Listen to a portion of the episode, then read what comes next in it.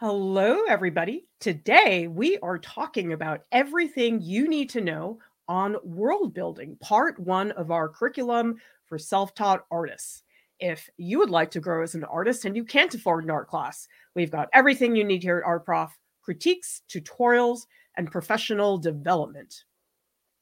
This is a series of curriculums for self taught artists that we have.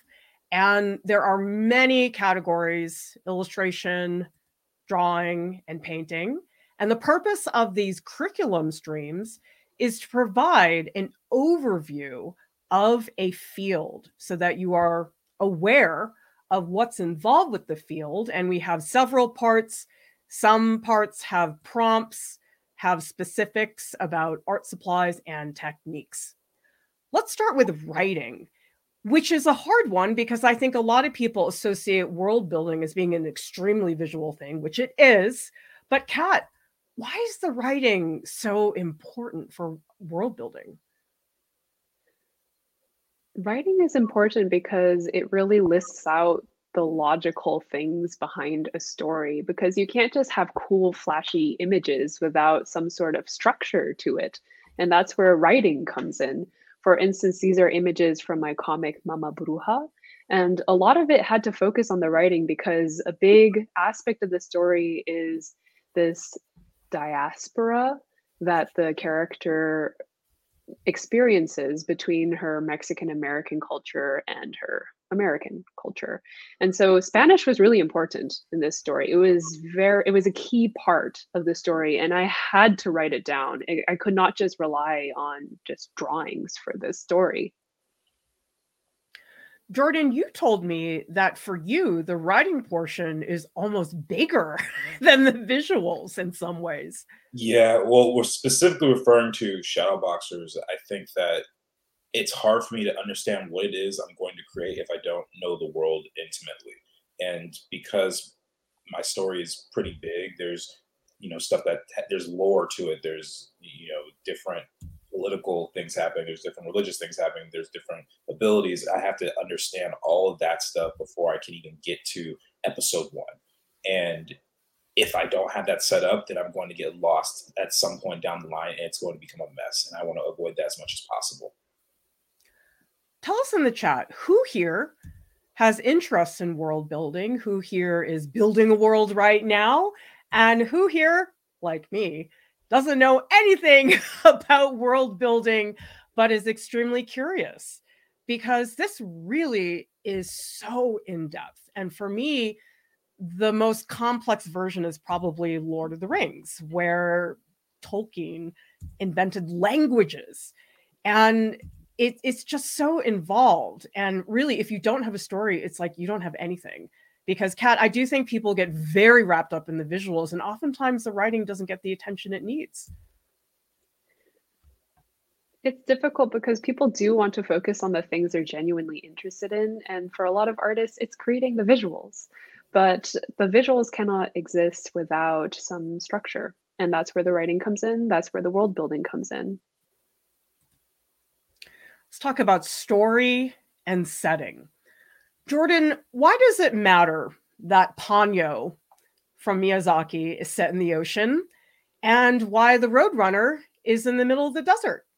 Okay, well, I've never seen Ponyo, so I can't speak for that one. But sorry, sorry, but I've seen many Looney Tunes episodes, and really, um, the story of Roadrunner is that it's a coyote chasing a roadrunner, and that's it. He never catches them. That's the whole shtick and it just it just works and they are able to have so many things happen in this small setting and it's consistent ponyo i'm sure has a very similar kind of thing where the story is based in the world that i'm seeing on the screen here although Cat could be better at explaining that but really it's just the essence of you know it, it's part of your story you need to have something concrete to give your audience so that they can understand what's happening uh, that they can understand the characters' motivations, the technology that you're giving them, the environments that they're going to be in. It all depends on story and the setting. And sometimes the setting has a lot to do with culture. Like Cat, the triplets of Belleville is set in France. Why is that different than if it's set in Spain? Well, the Triplets of Belleville is actually set in France in a rural countryside and then in the metropolis of New York, America. And so, what is very specific about these two locations is sort of like the world is different from one area of the film to the other. And part of that is the whole point of the film, where the character goes from one extremely different world into extremely different land. And that's part of the adventure and part of this character's growth. And sometimes people think, oh, well, it needs to be such a beautiful, sweeping setting. But some places, like Family Guy, it's just boring suburbia in America. Let's talk about genre and target audience because there's this wonderful, I think, almost explosion of graphic novels so this is Smile, and it's about a girl and all her horrific braces, teeth problems. And it's funny, my kids were obsessed with these books when they were in about third grade, and now they don't read them anymore. So, Jordan, why does the target audience matter so much? I think it's important for the artist or the writer to understand who it is that they're talking to. For example, if I'm a teacher I would speak to a kindergarten class very differently than I would speak to my college class. I would share with them different things. I would go in depth on certain things versus the other class. So you just have to know who your core group of people um, is that you're trying to reach and see what is that they're interested in. Uh, maybe there's a certain genre. Maybe they're into science fiction. Maybe they're into fantasy. Maybe they're into Captain Underpants, like I was as a seven year old. And so, depending on the story you want to tell, you would be it'd be better suited for you to find that specific group of people who would be most interested in that project. Because Cat, as an artist, you don't have to please and everybody. In fact, I think that's not a good approach when it comes to world building. What do you think? It is, in fact, impossible to please everybody in the world because everyone has different tastes and interests. And the key to building your own world is you do have to find your people. You have to find the people in which you want to communicate to because it's kind of really sad to create a whole world and not be understood. I think part of world building is community in the story and out of the story. And so it's all about finding that community, the people who are interested in your world. Uma Sharda says, Can you be in a visual to spark world building? Jordan, I'm sure things you encounter in everyday life must impact how you build your world. Oh, definitely. There's a slide we just had a couple seconds ago from Urbance that inspired Shadowboxers. Just the uh, you guys might have seen it, the, the guy breakdancing and doing and do, had the, all the glowing colors. And I saw that when I was 18. I was like, that's what I want. I don't know what that is, but that's what I want. And I took that little bit of inspiration. Yeah, this slide right here. And I was like, I'm going to take this and build a whole project based off of it. And the worlds are not similar at all. Um, their clothing might be, but that's about it. and I was able to build something that I was really passionate about. And I don't think there's anything wrong with doing anything like that. Victoria says, I want to become an environment concept artist eventually. Took me a long time to figure out how to get there. I need to learn to depict the world around me before making something out. Absolutely. The world is your inspiration, everything. You could see a pair of shoes and be like, oh my gosh, that would be exactly what I need for my character. So I would recommend everybody keep your eyes peeled because inspiration doesn't just come from art books, it comes from everyday life. Now, some of you may not know what TV is, so I think I'm going to explain it to you. TV is where you have a series and there is a character like Aaron Tveit Graceland, who I'm so obsessed with right now. Oh my god. I watched like four episodes yesterday. So that's what TV is, in case nobody here knows what I'm talking about. Oh my god, you guys. so oh my god. that was an excellent description. yes, good example. Okay, but he doesn't count for world building because he's a real person. Anyway. Why is it here? Because some people may not know what TV is, okay. and you know, need to be clear in our explanations.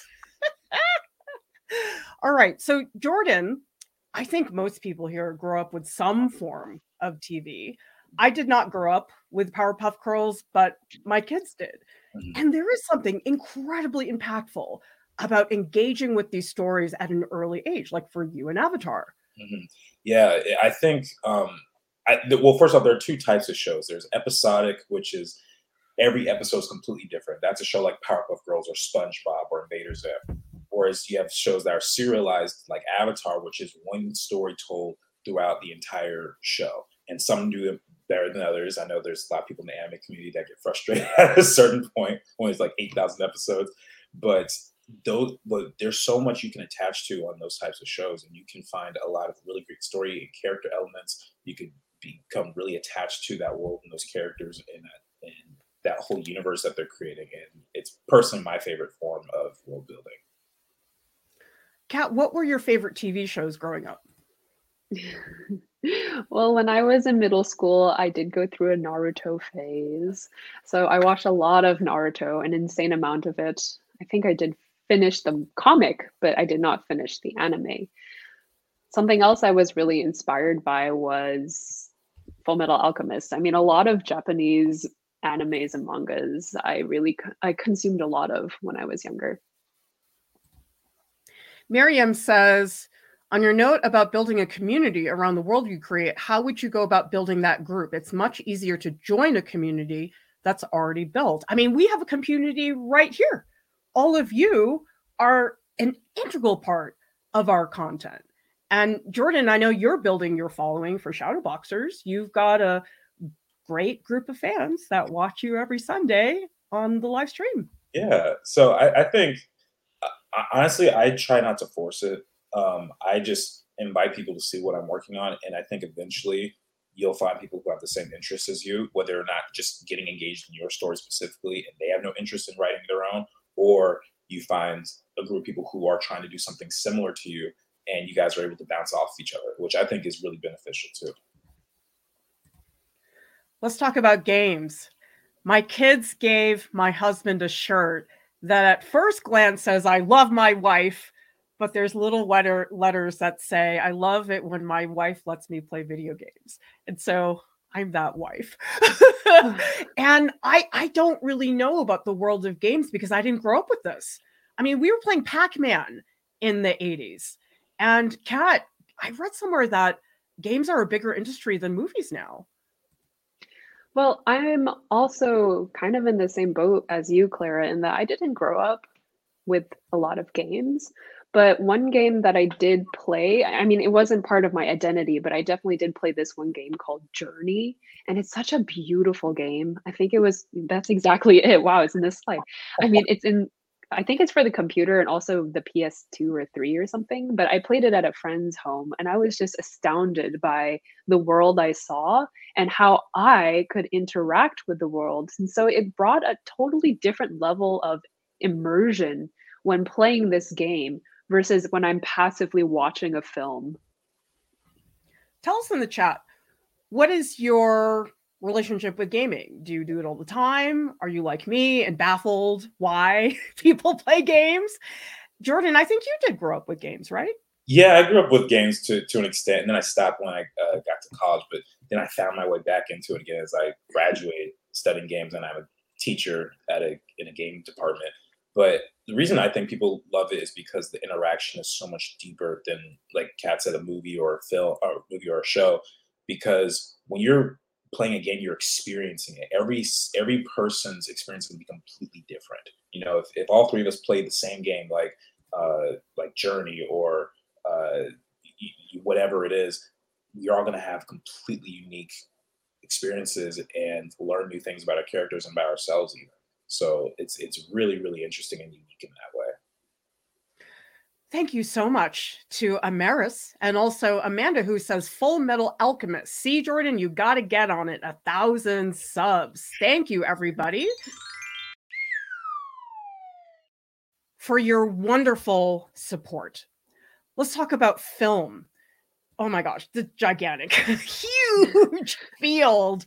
And I just am blown away by how anything ever gets made. I mean, this is an illustration concept art for Star Wars, but then putting it together, amazes me that people can organize. I, I, sometimes think like, oh my gosh, somebody's the accountant. Somebody has to pay these people. Like we're not even talking about the actual scene and what's happening and the logistics and everything. So, Cat, I think similar to games, films have always been a part of our lives. They continue to be. And film has changed so much because when I was a kid, you went to the movie theater. There was no streaming, there's no Amazon or Netflix. And so, Cat, what's your take on how these formats evolve and how they maybe change the way worlds are built? I think they evolve with whatever tools are available for the time. I mean, film was that's such an incredible tool coming from something before, which is static images or spoken word stories. Suddenly, you could have moving image stories. And of course, that would change the whole landscape of storytelling.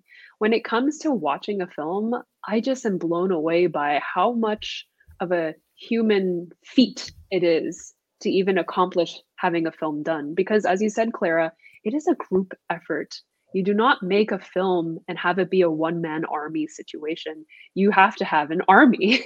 you have to have a group of people coming together, passionate, driven, and intentional in order to complete a film. Lisa says, I feel like it'd be good if you can answer grounded questions for your world. How do they eat? What does a bathroom look like? Absolutely. So, Jordan, what would Javen have for lunch? uh, no, he probably had like a hoagie or something like that. Just a big old sandwich, I think. Um, and you know, and pro- oh, and he'd have some sort of chips or, or fries on the side too. Um, but I, I, would say this: when it comes to answering those types of questions, I would, me personally, I like answering questions that are really going to uh, to determine how my story plays out. So things like instead of what he likes to eat or what bathrooms look like, I would say what are his childhood traumas or what are no seriously like i know cat just laughed at that but like realistically those things affect us you know and i think the older we get the more we experience life and we see how much those types of experiences from when we were seven years old really change us as a person and everyone has a story like that either a, tra- either a trauma or a triumph or whatever it is and i like to answer those first and then i get to the place where i'm like okay his bathroom's green his bathroom's blue you know Another format is comics. Cat, that is your area. And I really think people underestimate the complexity and depth of comics. And it, it's just such a huge undertaking, like drawing all those panels, all the pages. Some of these comics are epic in a way. Mm. And the world building is told differently, I suppose, because of the panel format, like here with Little, Little Nemo by Winsor McCay. Absolutely. I was just saying that a film takes a world of people to build, but when it comes to a comic, it, that really is a one person endeavor. And the reason people underestimate it is because people don't see the behind the scenes of a film versus a comic. When it comes to a comic, the creator is a whole film set. The creator is a character designer, is a background designer, is a prop designer, is a lighting master. The comic creator is everything when it comes to the comic. And so there's only one person in charge of building this world, and that person has to be responsible in depicting the world. And so for me, that is the largest difference between a comic and a film or a series or a game. And I also think it's a lot of research to figure mm. out the places, the outfits. Like in Sin City, Jordan, we have this guy in this overcoat, and I sort of doubt all the costumes were just out of somebody's head. Mm-hmm. Yeah, I mean, if you're gonna have such a big endeavor as to create a graphic novel, you have to have planned things beforehand. At least that's, I think, the smartest way to go about it. I'm sure there's someone who's not done that and they turned out okay, but I don't know who that is. Um, and but but yeah, you have to think about these things on a very deep level. You have to understand your world intimately because once you put it in print, it's very hard to change some of those things, especially after you've worked on a drawing for 20 plus hours or whatever the standard number is. And it, you don't underestimate the work it takes, but I do think it would be worth it in the end once you see that finished product, just like with a film or a show. You can get called out if you have the wrong architecture if you didn't do your research and you're showing a very shallow generic version and so specificity is extremely important. Instead of just saying oh they live in a city say they are living in madrid. Don't mm. get so general because that's when i think you lose people in the story. Characters they are the heart and soul of what happens in a world because they live in this world and we see how they interact with things. And characters, oh my gosh, they're so hard to do well because I've watched a lot of movies where a character dies and I'm like, eh, whatever. But some characters, I mean, I have TV shows and things where I bawled my eyes out. And so, Cat, how do we build that empathy for a character, that connection? Well, it's all about the story, about where this person comes from, who they are, and what they will be in the future. And so when you are invested in a character, you should take it as you are invested in another person because all of these characters are based on a bunch of other people characteristics. So they will be considered as human as you or me. Absolutely. I think character design, so many people do it, which is great, but it's really hard to do well. Jordan, do you find that people underestimate what's involved with inventing a character? All the time. I think uh, th- this is how I, I see most of the mistakes that people make when it comes to character design. If you split up that word or that phrase, character design, people usually spend their time on the design portion, making it look cool, giving them cool powers, giving them cool hair or costumes or whatever. They forget all about character, meaning who is this person?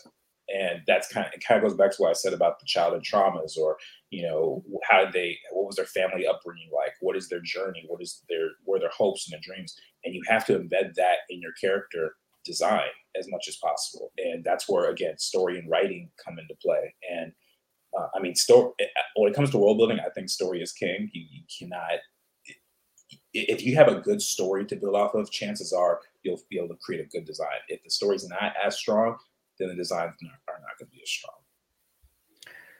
Rats says, How do you feel about self insertion into characters? Well, this is Calvin and Hobbes, which I grew up with.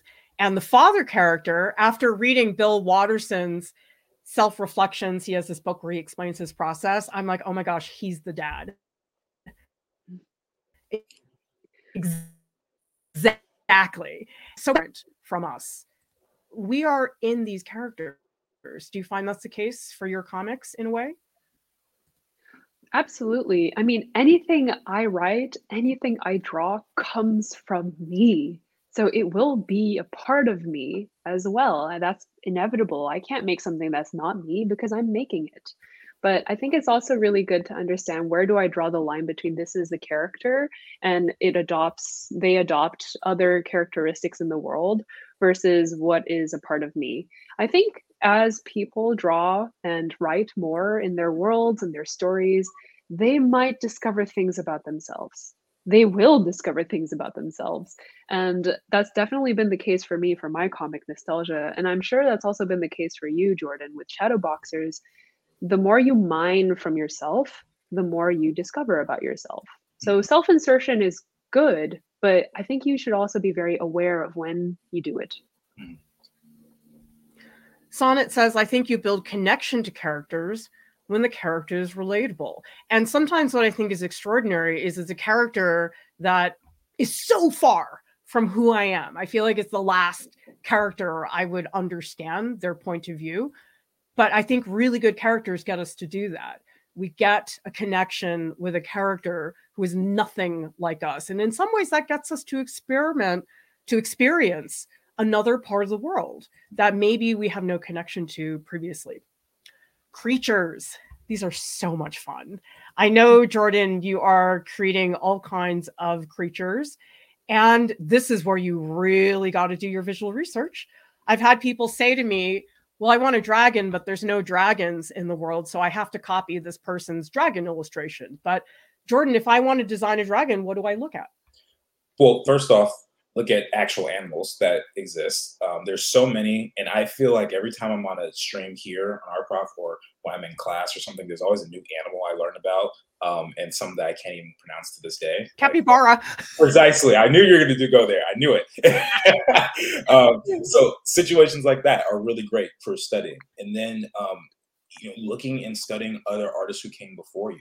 What is it that they were able to do and pull off that can inspire you? And then obviously we all have our own likes and dislikes and uh, and tendencies when it comes to creating anything, whether it's characters or creatures, and you can use that to your advantage as well. And then the world you're building. What does the world consist of? Is it more fantasy? Maybe it would be inclined to have more dragons, or maybe you have some sort of um, biotech robot creature or something like that. I, I don't know. You that's where the fun comes in. That's where you can be really creative. And I do find, Cat, that oftentimes creature design, people think about it as this oh elaborate dragon with 18 heads and all this crazy scales. But I love Moomin. Such mm. a simple character. And so complicated isn't always better. Absolutely. I mean, I think that the creator for Moomin, Tove Jansson, also look to the real world. What makes a pet attractive or what makes a certain animal attractive? It's not going to be the fact that it grows 10 horns out of its head or it has like eight legs or scales and fur, but more like, I like this round shape. I think that's very attractive. And why not just have that in your creature design? Thank you so much for the super sticker. Victoria, the super stickers help us so much, everybody. Every single piece matters. And I think sometimes it's tricky because there are really stereotypical animals, creatures like dragons. Most of us know what that is. But Jordan, what are these creatures? like I don't know what they are. I I don't know why you asked me. I certainly don't know. I mean, they look like they look like they have some sort of fin as ears, red eye. I mean, it looks like it looks like they put a bunch of descriptions on name on a piece of paper, put them in a hat, and just pulled out things and said, "Give them this, this, this, and this," and just drew it. Um, which could very well be the case. That might be a good idea for creature design. Who knows? Um, so, yeah, I don't know what those things are. and there's sometimes creatures that people interpret over and over and over again. Gollum from Lord of the Rings, and I think Cat sometimes that history of a creature is very inspirational, but you also have to live up to something. Oh, absolutely. It must be such a huge pressure to redesign Lord of the Rings. I mean, recently I saw this cover series by Brian Selznick. He redrew the Harry Potter covers. I can't imagine how much pressure that is, honestly, because Harry Potter is this enormous thing. People would be expecting a lot from you and also expect you not to deviate too much from the original content. But there's another thing that I want to point out when it comes to creatures and character designs. Sometimes, like with the blue figures with the fins for ears, it's a little difficult to differentiate character from creature. And I think that we put things in categories just because it's simpler. Oh, a creature is an animal and a character is a human. Well, what if you have something that's sort of human like? Or what if you have something that's creature like? There are going to be liaisons between the two categories. We have categories to make things simple, but it really isn't that simple. So, any rules that apply to designing a character would also apply to designing a creature and vice versa props and weapons. These are the types of things that people overlook because we're so into the characters. But props and weapons can make a character. Like, for example, Cat, you have all these antique objects. Why are these important to your story, Cat? I mean, the world is set in an antique shop. And what kind of shop would it be without antiques? I think the difficult thing about world building is that you really have to consider every aspect from the environment to the weather to the character to the creatures to the outfits to the food to the props. And it's hard because these are things we can overlook. When we live in a world we don't think twice about oh what would the bathroom look like? We just we just have it and we use it. But when it comes to building a world suddenly you have to be very aware of answering all of those questions For example, this chair that Morpheus is sitting in. Why does this chair matter in the story, Jordan? It's the scene where Morpheus gives Neo that choice of the red or the blue pill. And this chair sort of, uh, it's sort of Morpheus I don't want to say throne in a way, but it's just a big moment in the story. Probably uh, the moment where everything else in the movie depends on the scene. And the way I look at props, chances are there's going to be way more props in your project than characters. I mean, think about it. Even if you live by yourself in an apartment or a house or something, there's more objects in the house than you as a person. So things are going to be, you're going to be surrounded by things. And like Cat was mentioning, you have to really consider the time period, the world, the uh, the personal interests of a person, the you know the story behind it, and make things interesting. And that's not always easy when it can't talk or move. Look at this scene by Craig Thompson in a comic. Does everybody see how you don't see the entire space? Okay. But these items on the table tell us it's a diner because we see mm. ketchup bottle and salt and sugar and stuff like that. So we don't have to see the diner, but the props make that very clear in terms of the storytelling. For example, Cat, this comic is all about food. And so the food is critical to the story. Right. And I think you can definitely push and pull the importance of certain things in a story. Sometimes in a world, the props are really important. For instance, when I have an antiques shop, of course, there has to be antiques. That's pretty important. But perhaps for Jordan's Shadow Boxers series, maybe it's not so important to have a focus on the statues and the jewelry and all of that. It's great to have there, it's good to consider it, but more importance is probably on the characters and their autonomy in the story. So it really depends on the story of what is more important in a world. All right, let's talk about power and magic system, which, by the way, Sonnet brought up earlier. Like, for example, if there's gravity, does there always have to be gravity? Do the laws of gravity apply to everyone and timing? Well, Jordan, you have a very complicated power system and you have figured out every single nuance within this power system, right? Yeah. So, so this is how I put it. I did not originate these terms that I'm about to use. You have hard world building or magic systems and soft magic systems. Hard basically means that it's very concrete and you cannot deviate from these rules. Avatar Last Airbender will be an example of that, where an airbender can only been air, waterbender can only been water, and there's certain rules to that. A soft magic system might be something like Harry Potter, where things can kind of just be made up at a certain point when it's convenient for the story, and there's varying levels in between that. And you can determine what works best for your project. But again, it goes back to the story, it goes back to the uh, specific world you're building, and every one of them can be suitable for every story depending on what it is you're trying to say. Lisa says, I can see getting too caught up in details that don't matter. Absolutely. Cat, is there such a thing as too much information in a world? Yeah, there is. And it's really difficult because there are things that people are genuinely mm. very excited about. I have this friend who I, I love her and I love her stories. I need a preface with that. But sometimes she gets like so, so, so in depth that it loses me. Like I don't really care about what they have for breakfast. I don't really care about the quality of the clothes they wear, but I do care about who they are as a person and what they will do in the future in the story. And so when you are very excited about something, I think it's also a good strategy to step back and say, well, does this serve the larger purpose of the story?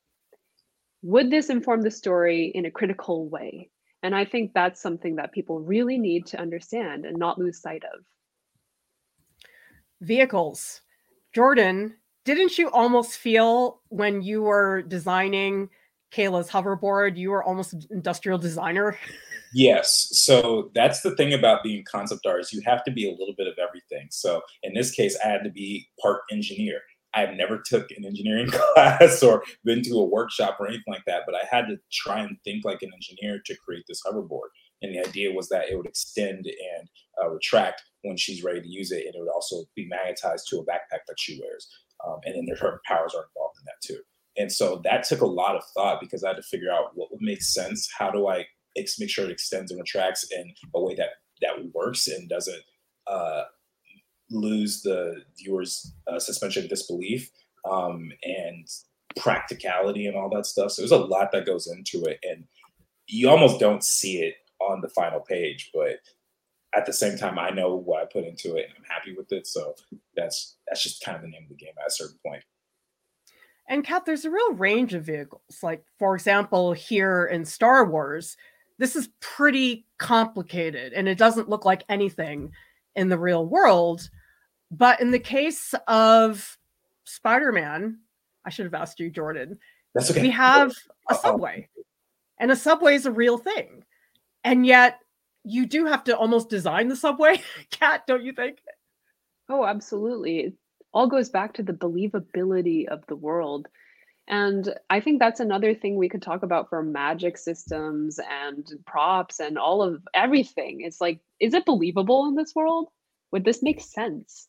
Because once you lose that believability structure, suddenly you're kind of in the ethos and you're just telling people, like, please care about my world, care about my story. And then the other people will be like, but it doesn't make sense. It has to make sense.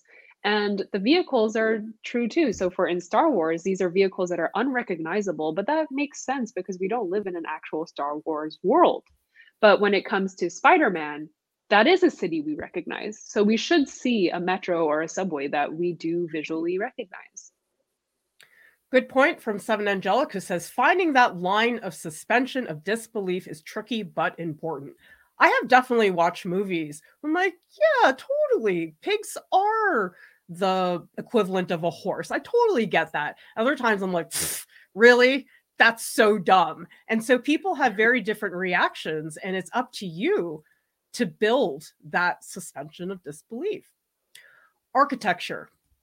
Jordan, you've been doing a lot of architectural design for shadow boxers. Yeah, and it's very challenging. Uh, part of the reason is because the buildings that I want to create don't appear very often in our world as it exists. And so trying to find a way to suspend the viewer's disbelief and make it make sense for the world that I'm building and also just come out completely with random stuff is a challenge. Uh, plus, I'm not a huge fan of drawing environments in general, so I have to teach myself to like it. so, um, so there's a lot there. But again, just like props, environments can do so much with telling the story. I mean, if you watch, I don't know, something like Breaking Bad or um, any Pixar movie, they will have the environments be so powerful that it just tells the story for you. It doesn't even need dialogue half the time.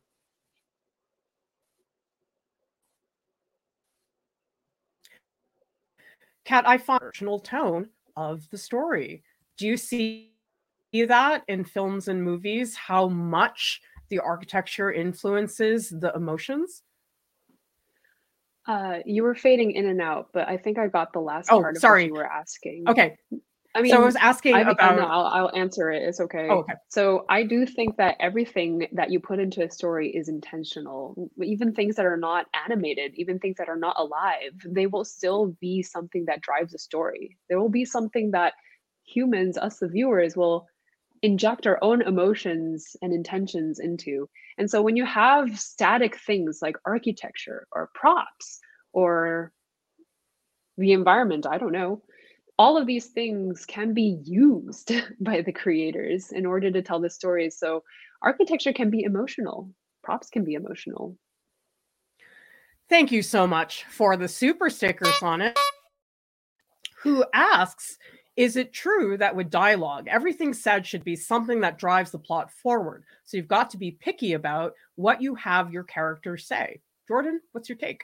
Um, I don't know if it necessarily has to drive the plot forward, but I think it should reveal something that we did not know before. I think there needs to be a purpose to it. So maybe it reveals something about who that character is. Maybe it's something about what they want out of life. Maybe something that they fear. Maybe um, uh, it, it could be any number. Maybe the fact that they have a long lost child whatever. But I think you need to be very spe- specific and picky, like you mentioned, because otherwise you're just kind of wasting your time and wasting the viewer's time. So, and even if it's a joke, you can use a joke to drive the plot forward. There's nothing wrong with that. And the best writers are able to merge all of those things together. Yeah, like when Doctor Strange talks to his his honey, you know, and you realize, oh my gosh, she's such a jerk. Like she's not putting up with this. All right.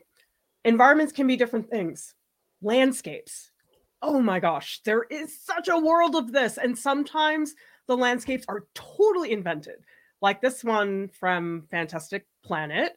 And cat, what's going on here in this manga? I'm pretty sure that this is an image from Berserk by the late Kentaro Miura, rest in peace. But all of these landscapes are integral to the story itself. So if you have a fantastical world, then you must have a fantastical landscape. If you have a fairy tale world, have a fairy tale landscape. Or if you have a believable story that's set in our world, then we should see landscapes that we would recognize in our world landscapes are tricky because sometimes you have a landscape like this, and we've seen mountains and cliffs and stuff like this, but Jordan, it's really stylized. Mm-hmm. Yeah, and that I mean that goes into your whole project. I mean, how do you want to style it too? That's the conversation I guess for another stream. But uh, depending on the way you stylize your project, that can really determine one the demographic, uh, the genre. It can determine uh, how we feel about the characters. Because sometimes you look at a character and you're like, ugh, what is that? It's creepy. It's weird. kind of like um, Aeon Flux, like the characters look a little odd. But then you could have something like, I don't know, Powerpuff Girls, where everything's super cute and friendly, and you know, and there's varying levels of that. So definitely have fun with those things. Thank you, RB Dick. We so much appreciate your support. Workshops, we're having so much fun with these. And we have two more workshops in April that you can still register for. Jelly Plate Experiments is this Saturday, and then Drawing Cats is at the end of the month. No Discord chat today. I'm going to the Bread Fairies for Easter brunch, so I'm going to be very busy with that. And Jordan, what's happening later today? It has been a two week hiatus on stream, so we're back today. Going to be doing some more world building for Shadowboxers. So hope to see you all there tonight, 6 p.m. Pacific time on my channel, The Joe McFo Show. Join our Patreon group. That's where you get to share your art in weekly voice sessions with the staff. I provide critiques and a lot of support, which I don't do in the public channels. And most importantly, you find support in a small group of artists who's going to sponsor this video? I have the studio, I got the model, I'm ready to shoot, but we need somebody to support this. So we do have information about that on the website. Art Prof has services you can purchase artist calls, personal art curriculums, statement editing, portfolio critiques. Thank you to our wonderful top Patreon supporters. You have all been there for us, and we would not be here without you. Art Prof has a podcast. It's available on Spotify and also on iTunes. And visit artprof.org. There is so much content there that's not on YouTube. Use the search bar. Subscribe for more art tutorials, critiques, and business tips. Thank you, everybody, so much for watching. We'll see you next time. Bye.